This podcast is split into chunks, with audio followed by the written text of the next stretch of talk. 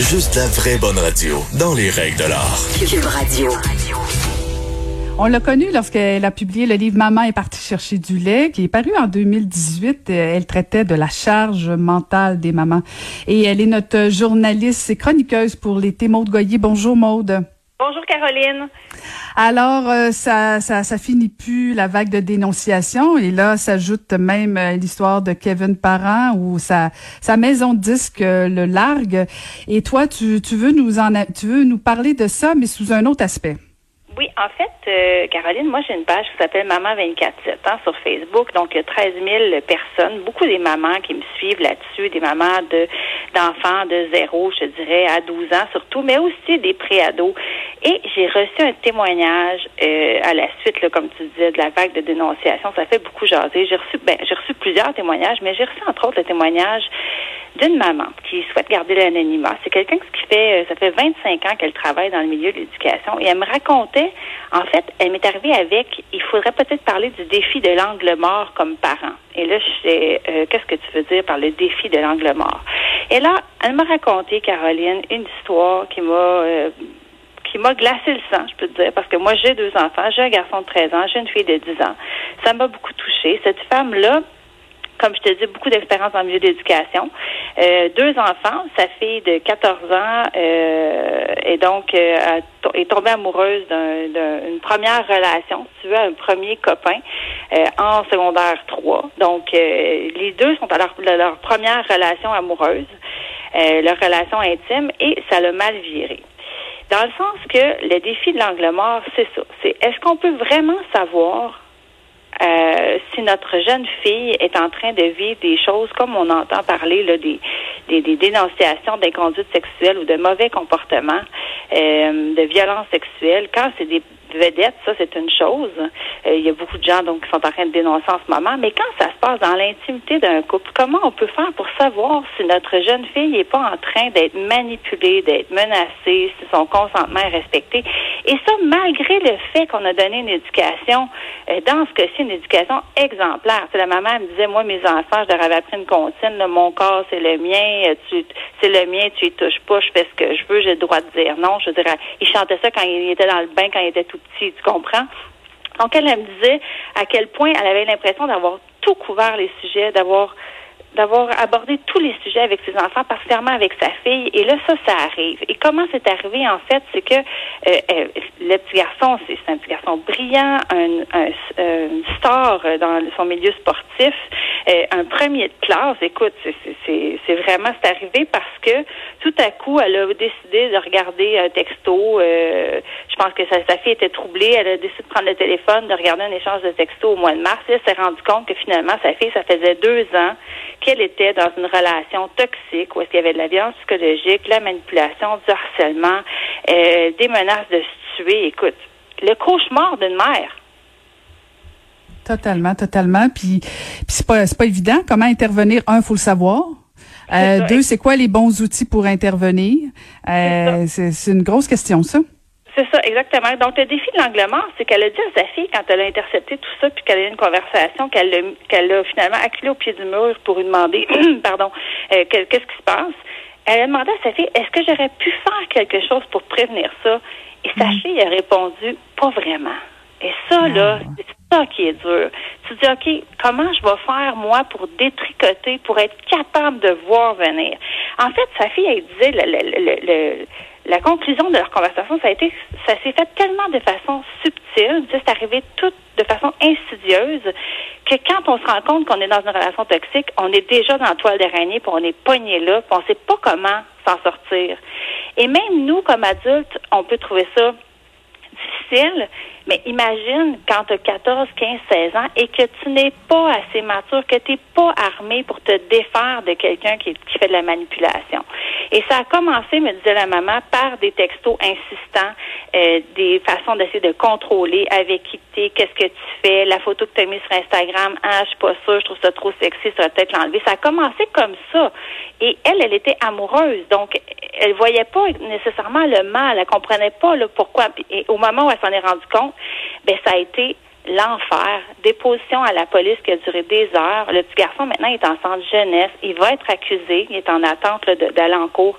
Donc, ça a dégénéré, évidemment. Il y a eu la rupture, mais la rupture, elle a dû être préparée avec tout un système de protection de la jeune fille au moment de faire la rupture parce que on avait peur, carrément. Alors, quand j'ai échangé avec la, la, maman, je lui disais, qu'est-ce qu'on peut dire, qu'est-ce qu'on peut faire? Tu sais, je veux bien en parler, mais comment on va prendre ça? Puis elle me dit, ben, il faut peut-être parler de euh, le portrait de l'agresseur. C'est pas seulement, ça peut être le garçon de ton âge, cute, charmeur, drôle. Ça peut aussi être ça, un agresseur. Mm-hmm. Euh, et aussi, tu sais, c'est pas juste, hein, puis ça peut se passer, là, pas juste sur les réseaux sociaux avec une personnalité, avec un influenceur, avec un YouTuber, ça peut être dans ta vie autour de toi.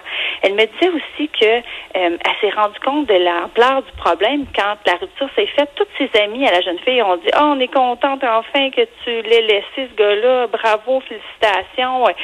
Tu sais, quand toutes tes amies disent ça, qui sont bien contentes que tu t'en ailles, parce qu'elles, elles avaient déjà fait le constat. Et la maman me disait, c'est peut-être un angle intéressant de euh, d'y à travers des amis. C'est toi, si ton ami là, elle constate des comportements de contrôle, de jalousie, de dénigrement, de menace, de manipulation, elle, le sent dans, ta, dans la relation que voit ça chez, chez l'autre.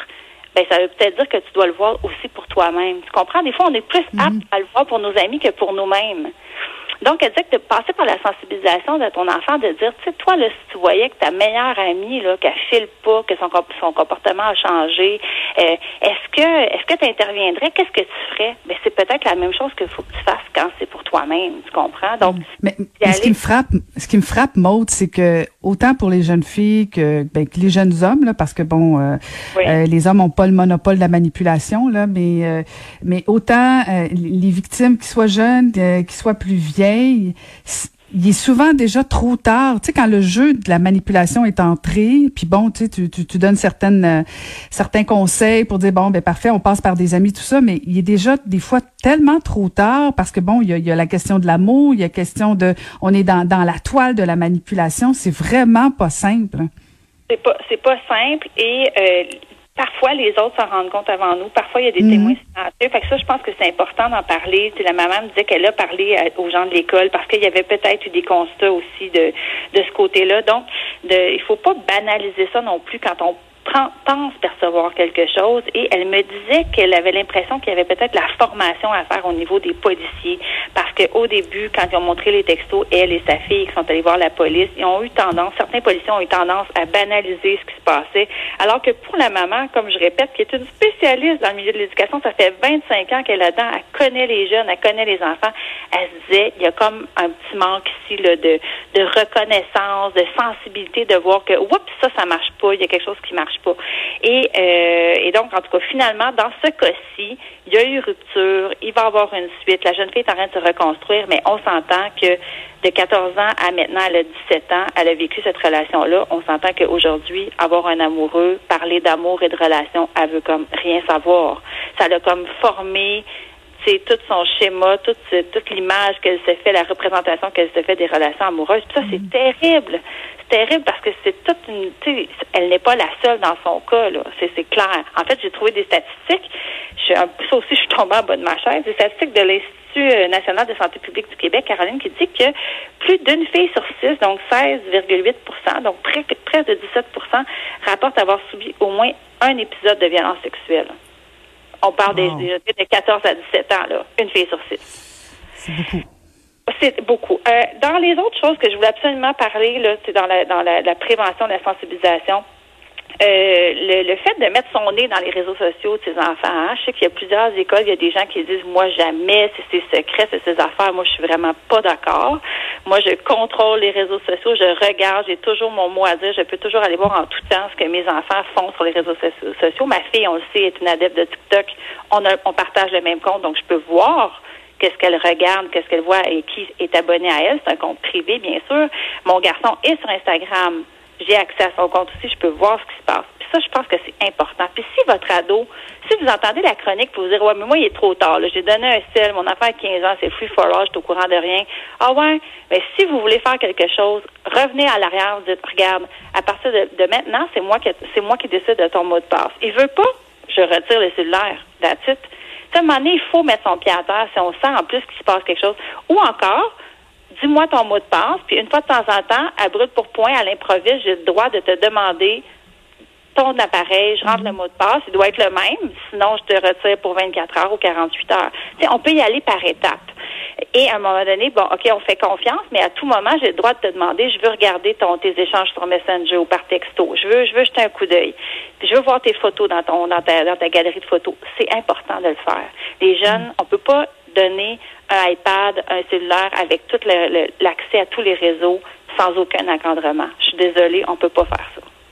Tout à fait raison, Monde. Et je veux absolument que tu nous parles d'un site parce que j'ai fait le test et c'est ah, très, très intéressant. Ah oui, je l'ai fait. Bon, alors c'est cette même maman-là qui m'a pisté vers ce, ce, site-là que je trouve formidable. Ça s'appelle c'est pas violent.ca. Ce sont des mises en situation. Alors euh, on a comme une, une, situation, on choisit laquelle. je pense qu'il y a cinq ou six scénarios. On choisit celle qu'on veut faire. On y va et là on répond à des textos. C'est un échange de textos. Puis des fois on a comme un choix de réponse. Puis ça guide la suite de la discussion et les, les selon les répliques qu'on a choisi de faire. Et on se rend compte que, t'as trouvé ça facile? C'est pas, c'est pas si facile, hein? c'est pas si facile que ça. Puis honnêtement, tu dis ah ok ok euh, c'est non mais c'est très très très instructif. Honnêtement, j'invite les gens à le faire là, parce que euh, c'est non c'est pas évident les réponses quoi que ce soit parce que bon on s'entend que on nous pose des questions et euh, on sera en relation, par exemple, avec euh, quelqu'un, notre conjoint qui nous pose des questions, puis tout ça, puis on répond. Mais bon, je, je, faisais attention comment je répondais parce que tu sais pas, c'est pas qui qui est à l'autre bout. Mais c'est très très intéressant. Donc, c'est le site, là, je le répète, c'est c'estpasviolent.ca. Puis en fait, ce que moi, je me suis rendu compte, j'en ai fait deux, trois, là, puis je me suis rendu compte que c'est comme si l'agresseur prend le contrôle de la conversation super vite, il conserve. Puis peu importe ce que j'essayais de dire, j'étais comme enfermée dans un genre de cercle vicieux où euh, la, la personne, mon interlocuteur, donc l'agresseur, impose sa volonté. Fait que là, on est comme pris, puis c'est ce qu'on appelle, l'expression qu'on entend beaucoup en ce moment, le gaslighting. Le gaslighting, est-ce que tu sais c'est quoi, Caroline? Non. D'accord. Le gaslighting, c'est le fait, ce détournement cognitif, c'est un terme qu'on entend beaucoup en ce moment. Euh, c'est un détournement cognitif. Ce que ça veut dire, c'est que c'est de l'abus mental. C'est que l'agresseur va va déformer l'information, il va faire des omissions, il va fausser ce que tu es en train de dire pour te faire douter. Donc, euh, on rentre ici dans la question de la perception. Donc, la victime va se sentir comme enfermée là-dedans, alors que c'est pas ça qu'elle voulait dire. Fait que gaslighting, très important. Ça vient d'une pièce de théâtre d'ailleurs. Euh, faites une petite recherche là-dessus, googlez ça. Il y a beaucoup de choses à dire. C'est un terme. Je, préfère une prochaine chronique juste sur le gaslighting parce que c'est vraiment quelque chose qu'on va de plus en plus entendre parler parce que c'est une c'est une des stratégies qui est utilisée et, euh, et sur les réseaux sociaux, sur Instagram, où est-ce que toutes les dénonciations en ce moment, on en entend beaucoup parler. Ben excellent, merci beaucoup. On en parlera dans une prochaine chronique. On va être ensemble tout l'été. Merci beaucoup. Donc je rappelle, tes journalistes et chroniqueuses pour nous à Cube Radio. Maude Goyer, bonjour. Merci. Vous, vous écoutez Caroline Saint-Hilaire, Cube Radio.